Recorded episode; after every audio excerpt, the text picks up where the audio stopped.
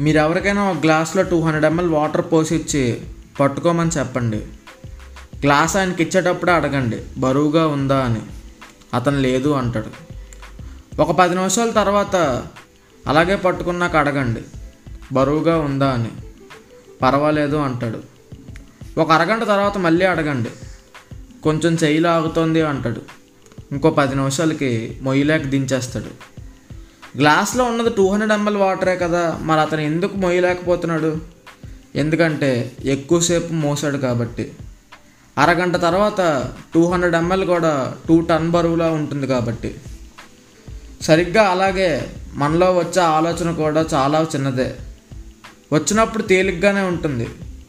కానీ దాన్ని ఎంతసేపు ఆలోచిస్తే అంత బరువెక్కిపోతుంది దాన్నే మనం స్ట్రెస్ అంటాం. మన స్టూడెంట్స్ కూడా ఇంతే. ఎగ్జామ్ కన్నా దాని తర్వాత వచ్చే రిజల్ట్ గురించే ఎక్కువ ఆలోచిస్తాం. మనకి ర్యాంక్ వస్తుందా రాదని ఎగ్జామ్ రాయకముందే ఎక్కువ బాధపడిపోతాం.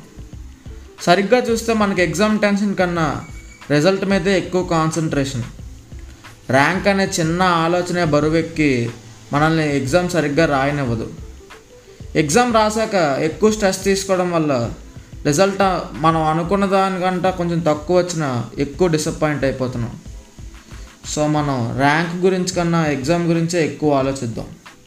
డిసప్పాయింట్ అవ్వద్దు స్ట్రెస్ తీసుకోవద్దు చార్ల్స్ కంప్యూటర్ కనిపెట్టినప్పుడు తన కంప్యూటర్ ఫెయిల్ అవుతుందేమో అనుకోలేదు.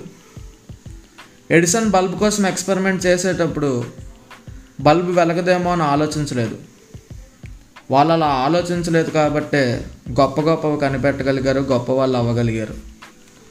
చివరిగా ఒక మాట మనం గ్లాస్ ఎక్కువసేపు మోస్తే చేయి పీకడం తప్ప ఉపయోగం ఏమీ ఉండదు. ఆలోచన కూడా అంతే. ఎక్కువసేపు మొయ్యొద్దు. స్ట్రెస్ని పెంచి పోషించద్దు.